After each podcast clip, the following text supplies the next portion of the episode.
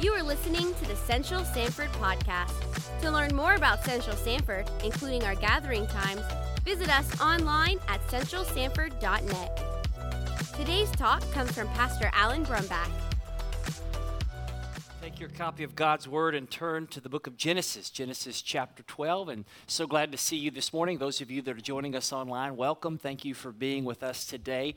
And it is a day of, uh, I feel like, uh, of a new beginning as uh, we're going through now beginning phase number two. And we're still trying to figure out just what God wants to teach us and what God wants to do in our lives. But here's what I do know He wants us to live a life of faith. So, over these next seven weeks, we're going to be going through a series of messages in the life of Abraham. And this morning, we're going to begin with probably one of the most pivotal verses in the Bible, Genesis chapter 12. So, Genesis chapter 12 is where we're going to be, and we're going to begin in verse number one. Would you stand as we read God's word to get your aerobics in this morning? And it's so good to see you. You know, here at Central, one out of every three people is good looking. Did you know that? So look to your left and look to your right, and if it's not them, it must be you. All right. Genesis chapter 12, verse 1. I'll be here all day. The Bible says, Now the Lord said to Abram, Go from your country and your kindred and your father's house to the land that I will show you.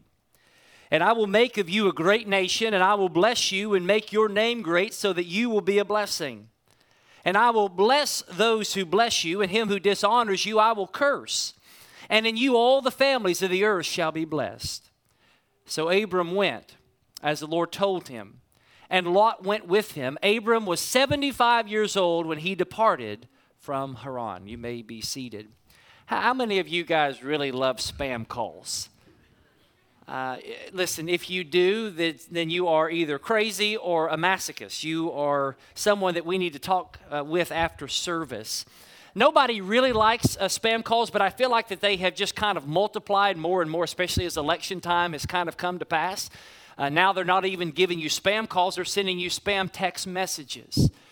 You know, one of the things that I've learned, if, if this is a trick, and this is a serious trick, if you don't want spam calls anymore, don't answer them. Because if you ever answer them, you are on their list and you are now dinged as someone who is going to answer a spam call. You know, the other day there was a spam call that came on my wife's phone. We were there in the living room and and uh, and we were sitting there and, and, there was a call that came in and it, it buzzed and, and rang and, and we didn't answer it. And uh, Aaron, uh, well, I wasn't going to name the name of the kid, but I guess I'll go ahead and let it out. Uh, one of the, the, one of the kids, uh, not to be named, uh, he's actually in a small group right now, but he saw that on the caller ID it said President Donald J. Trump. And he looks at me with just shock. He said, Dad, the President of the United States just called mom. Why didn't you answer that, that call? And I looked at him and I said, Son, that wasn't the president. That was a fake call. That was a spam call. That was just somebody trying to get me to donate money. And so then what I did is I took him and I showed him my phone and I said, Look, look at my block caller list. And here's, I've got it right here. Here it is. Now you'll notice here that I've gotten calls from very famous people the president, Vice President Joseph Biden. And listen, if any of your numbers are on there, stop calling me, okay? Stop calling me. Now, today we're going to not talk about a spam call, we're going to talk about the call of God. Here in the book of Genesis, we are looking at the book of beginnings, and chapters 1 through 11 begin with the creation that God, on a platform of nothing, stood before uh, the, the stood on that platform of nothing and created everything. And it begins in creation, but then creation soon turns to crisis.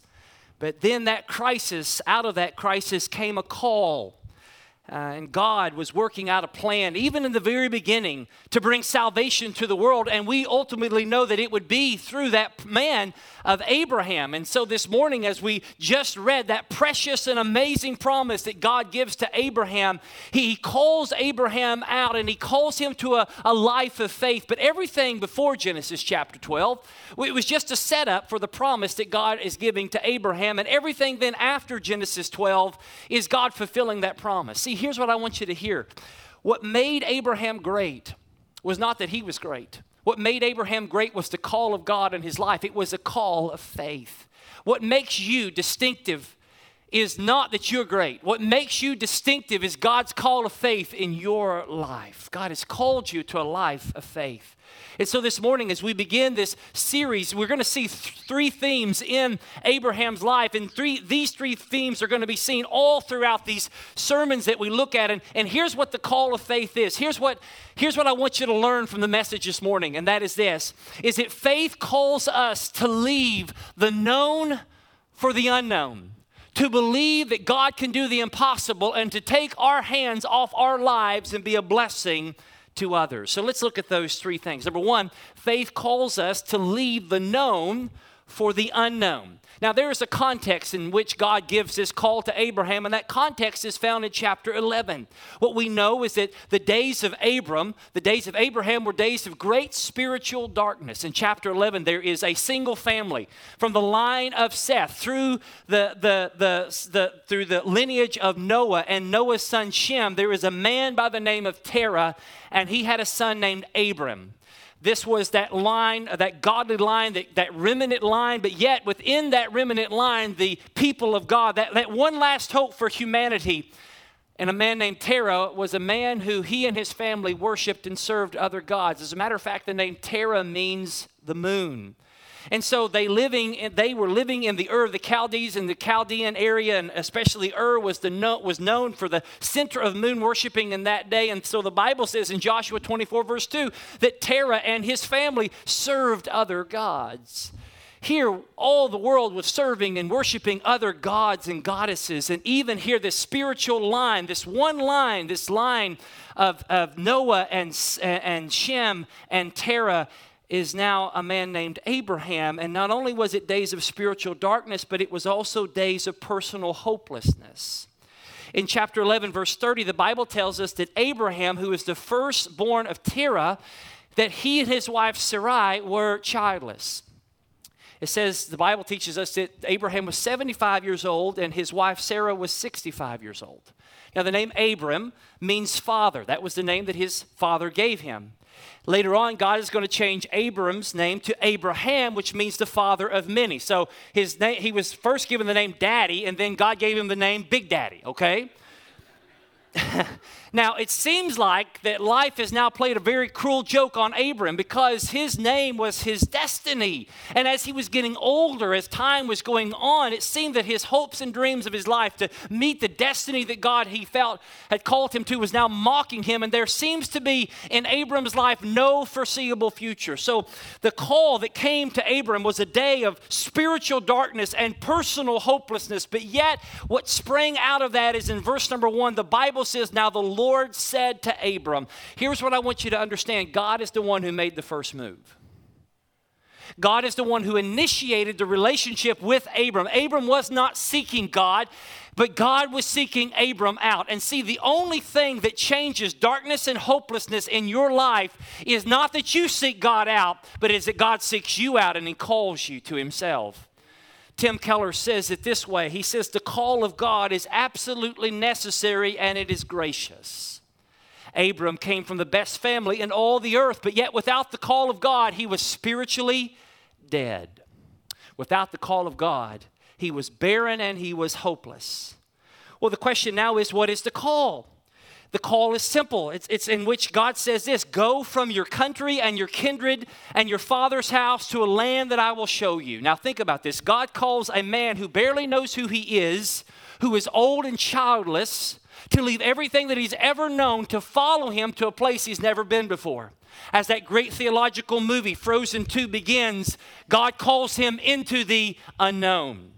And that's what we see here. He calls him into the unknown. The call here, literally, the words in the Hebrew to go from can be translated get out. Get out. Or literally, go yourself out or get out yourself. Why would God say get out?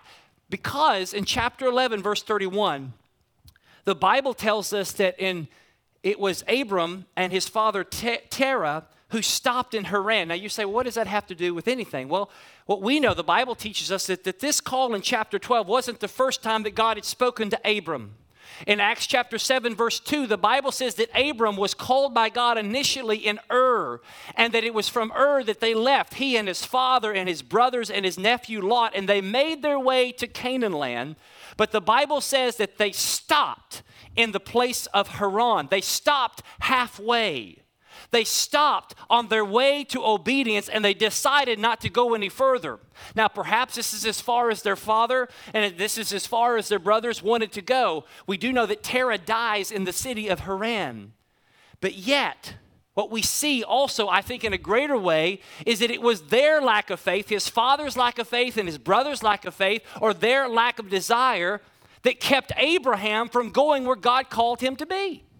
But yet his father is now dead, and he, now Abram, being the patriarch of the family, it is now for him and his life to make that step up and step out to the call of God, to have a faith and relationship with God that was his own, that was personal and was real. But yet, he, he thought that halfway obedience was obedience. But let me just let you in on this half obedience is not obedience at all. See, God's call for Abraham was to forsake all and follow him. God's call of faith is always that call. See, the rest of Abram's life, the rest of his story is how he detangled himself from his country and his kindred and his father's house. The rest of Abram's life is a story of how he had to deny himself and go where God called him to go, that he had to exchange the comfortable for the uncomfortable. God says to Abram, Go. Abram says, Where, Lord? And God says, I will show you later. John Calvin, in his commentary on Genesis chapter 12, the book of Genesis, summarized the call of God this way Just close your eyes and take my hand. God told Abraham to get out, but he was not going to tell Abraham where he was going. Just close your eyes and take my hand. You know, most people are unwilling to do that. Most people, uh, maybe like your, myself, you are a, a, control freak or you're a planner, and we want to know exactly where God is going to take us before we go. Uh, my kids will, from time to time, uh, be sitting there, and, and I, I need to go somewhere, and I think, you know what, it would be great to spend some, some daddy time with my kids. And so I'll look at them and I'll say, hey, you guys want to go with daddy somewhere? And you would think they would say, Yeah, Daddy, let's go. But you know what they say? Where? It's not, oh, Daddy, I'm so glad. I've been waiting all day just to be in your presence and to hang out with you. I'll go wherever you want to go. No, they want to know where. And so then I'll tell them we're going to go to the store. And they say, which store? if it's Walmart, if it's Publix, they don't want to go if it's Target, or if it's the dollar store, or if it's five and below. They want to go. The reason that why they ask where is because they want to know is it somewhere I want to go? Will this have the maximum benefit in my life? And if it will not bring joy to me, I don't want to go. Now, none of y'all have ever been like that, right? See, here's what I know about myself is that most of us want a play by play, step by step uh, directions on how our life is going to go. And if that play by play is acceptable to us, then we might think about forsaking all and following Jesus. But God tells Abraham that he needed to leave his family and his land. This was his cultural identity to walk away from everything that was important in his life.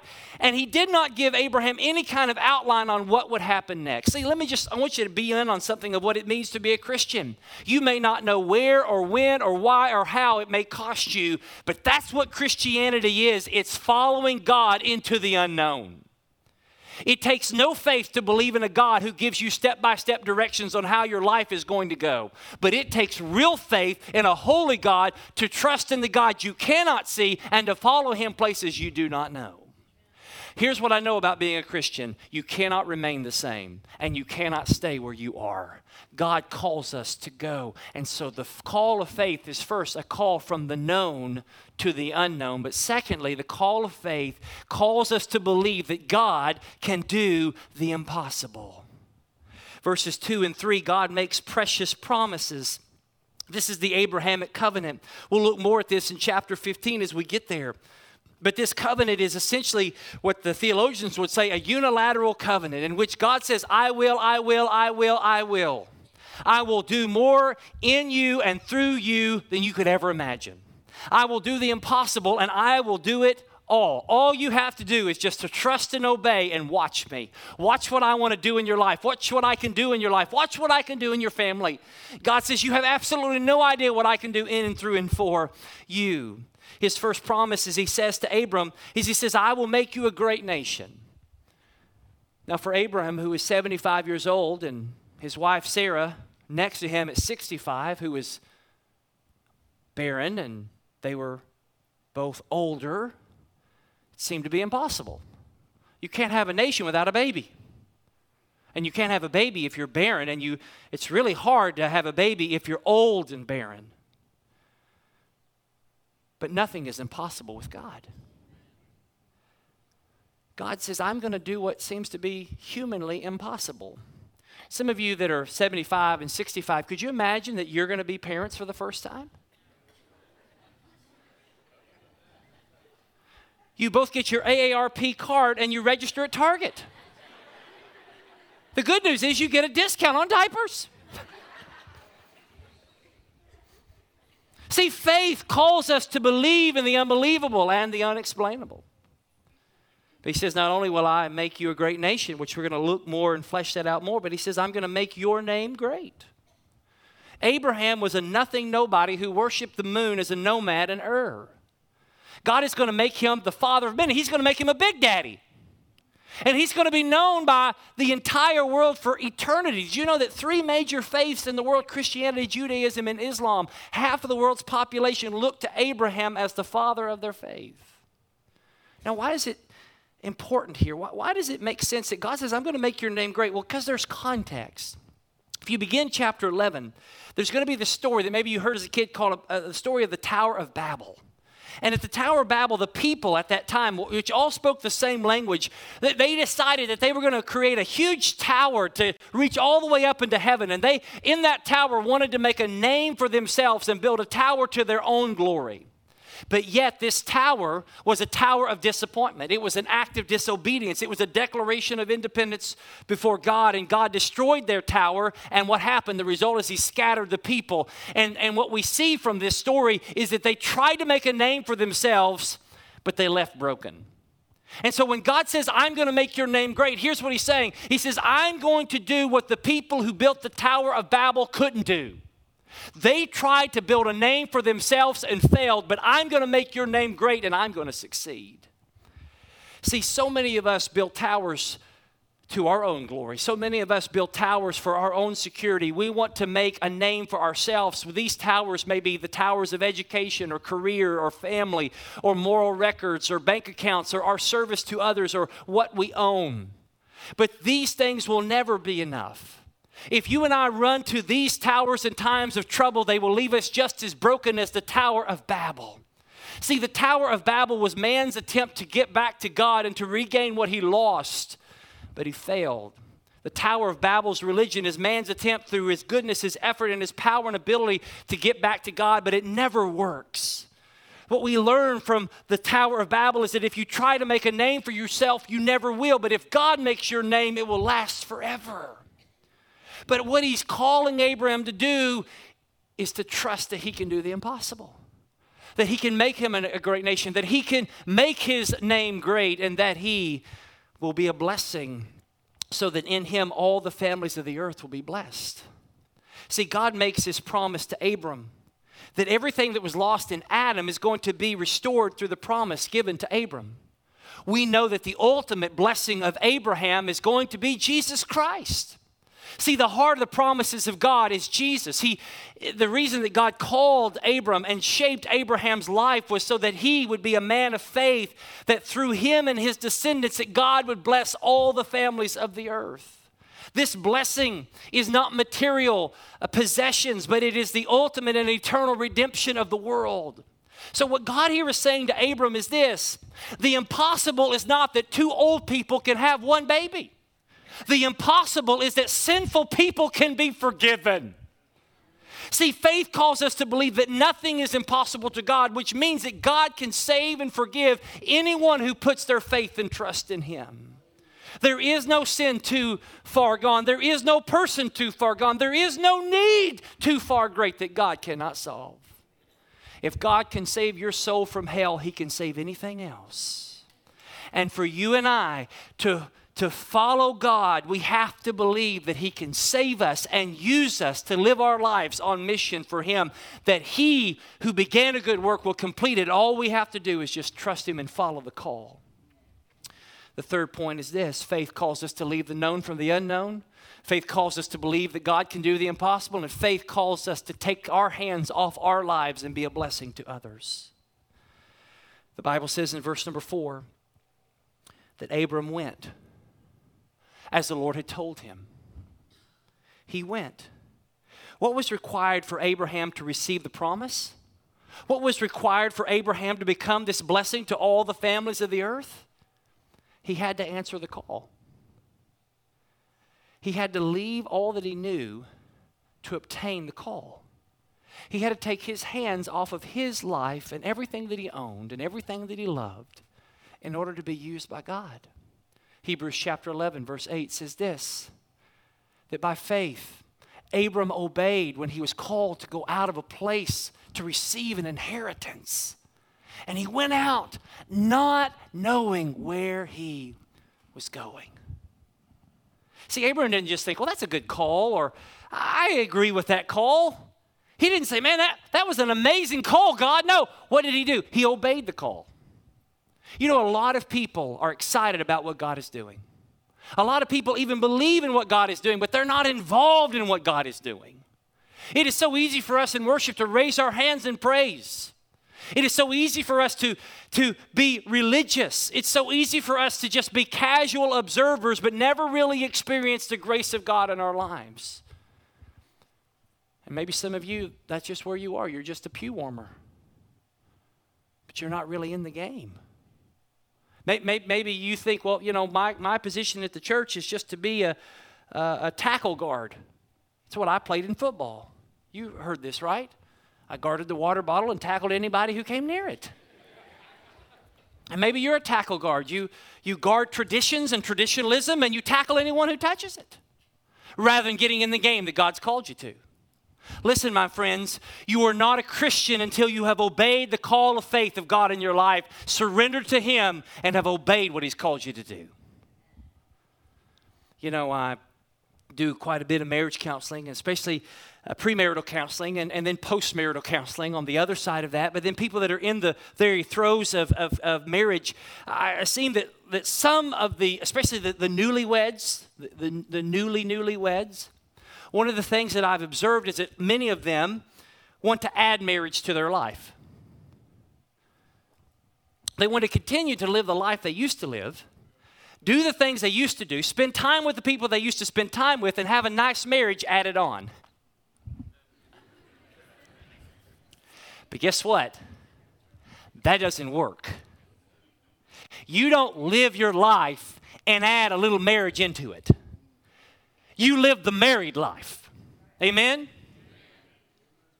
The same is true with Christianity. You don't just live your life and add a little Jesus into it. You live the Christian life, and it's a completely new life. See, once we trust and once we obey, once you give your life to Christ, you surrender to the call and you follow the Lord, you're blessed. We're blessed. How many of you have been have been blessed by God? How many of you have answered the call of faith? Well, if so, you've been blessed. Now, the blessing I'm talking about is not health and wealth and prosperity. those are great things, but those aren't God things. God's blessings are greater than those things. If you are saved, uh, you're forgiven, you're loved, you're filled with the Holy Spirit, you're changed, you're a new person, you're adopted. You have something that money cannot buy and death cannot take away. You are blessed. If you're blessed this morning, say amen. And if you are blessed this morning, God has called you to be a blessing to other people.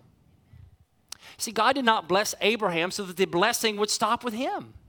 God blessed Abraham so that it would come down to us today. Do you realize that we are reaping the fruit of Abraham's blessing? If you are saved and you are adopted, if you are a child of God, you have received the blessing of Abraham.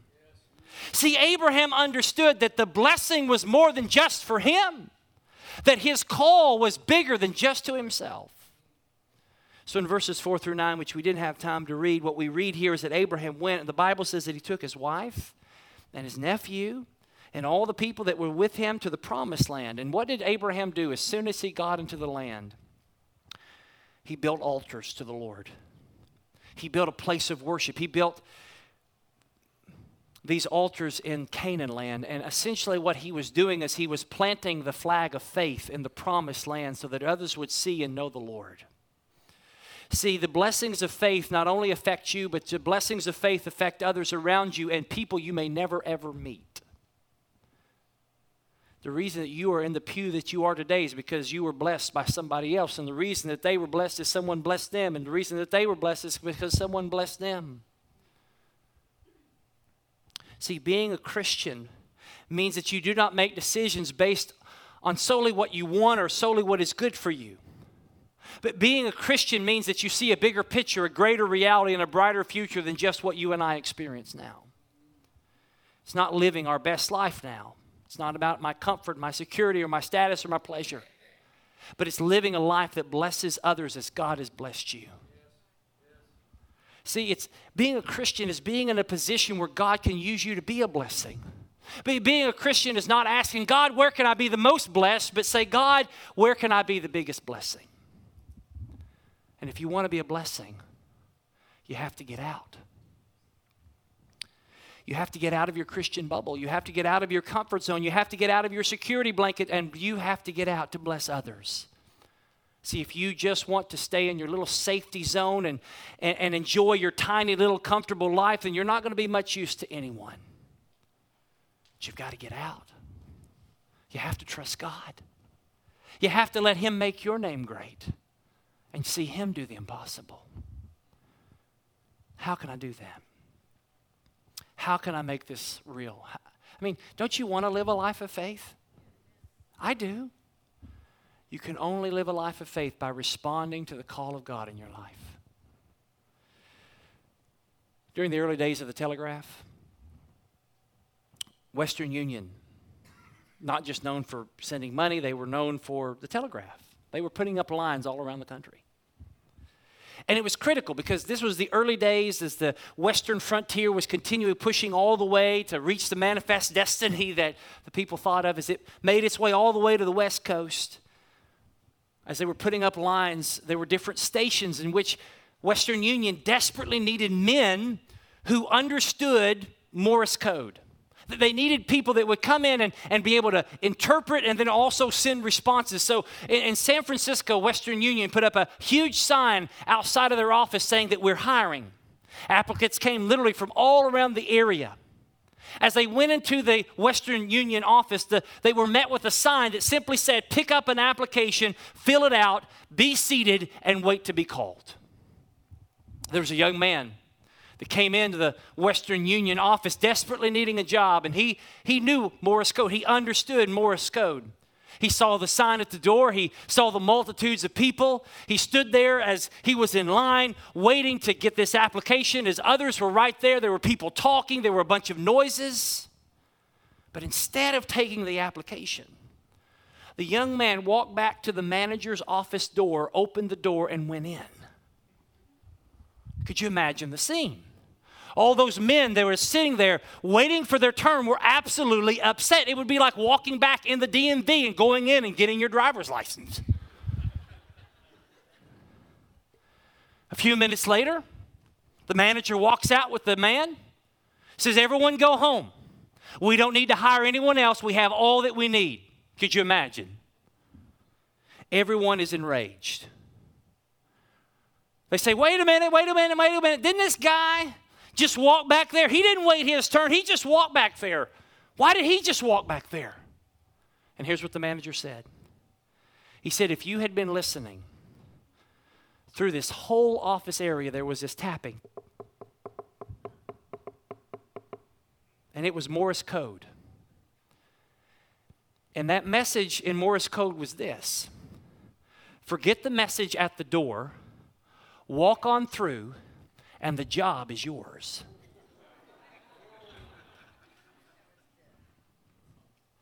Right now, God is calling you to Himself.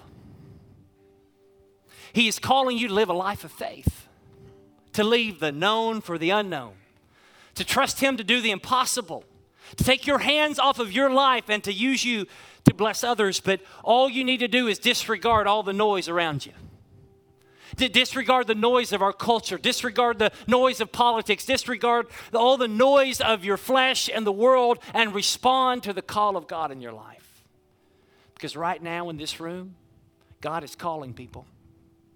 Maybe for some of you, it's a call to salvation that you need to give your life to Jesus Christ. It's that initial call that He calls you to forsake all and follow Him. For some of you, maybe it's a call to baptism that you have followed Him and trusting Him, but you've never publicly identified with Him through baptism. And here's some great news at the end of the month. We're going to have a huge baptism celebration outside, and we would love for you to take that next step. Maybe He's calling you to serve. Maybe it's to give your life, to not just live for your life, not just to be a pew warmer, but to be in the game. Maybe He's calling you to missions. Maybe He's calling you to surrender your life and say, God, wherever you lead me, I will go. But He might be calling you today. And if He is calling you today, you need to answer the call. You need to answer the call. Whatever that next step of faith is, answer the call. Dr. Tony Evans said this. He said, God is always doing two things at one time related to your life. He's preparing the promise for you, and He's preparing you for the promise. God's doing those things in your life. He's preparing the promise for you, and He's prepared you for the promise. All you have to say is, Jesus, I'm ready. Here I go. I'm going to trust you into the unknown. If you're here online and you're watching and you're saying, I, I don't know what this call is, well, maybe this simple call, that beating in your chest, that tapping in your heart is God saying, Follow me. Surrender your life to me. And I'll bless you and I'll make you a blessing. So today, would you respond to the call? Everyone in this room is getting a call, not a spam call, but a call from God to go where He's called you to go, to live by faith and not by sight. Let's pray. Father in heaven, I thank you for Jesus. I thank you for the gospel. I thank you for the empty tomb. I thank you for the fact that my sins, which are many, have all been washed away.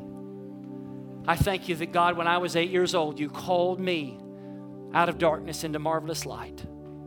I thank you at the young, old age of 15, you called me to give my life full time, vocationally to serve you. I thank you that over 10 years ago, you called me and my family to serve and plant our lives here at Sanford, at Central. And God, I pray that whoever you're calling today, whatever that call is, that people would respond. That they would not let the clutter of the culture and their life keep them from hearing what you've called them to do. So, Lord, help them to respond in Jesus' name. Amen. Thank you for listening to the Central Sanford podcast. For more information or how to take your next step, Visit us online at centralsanford.net.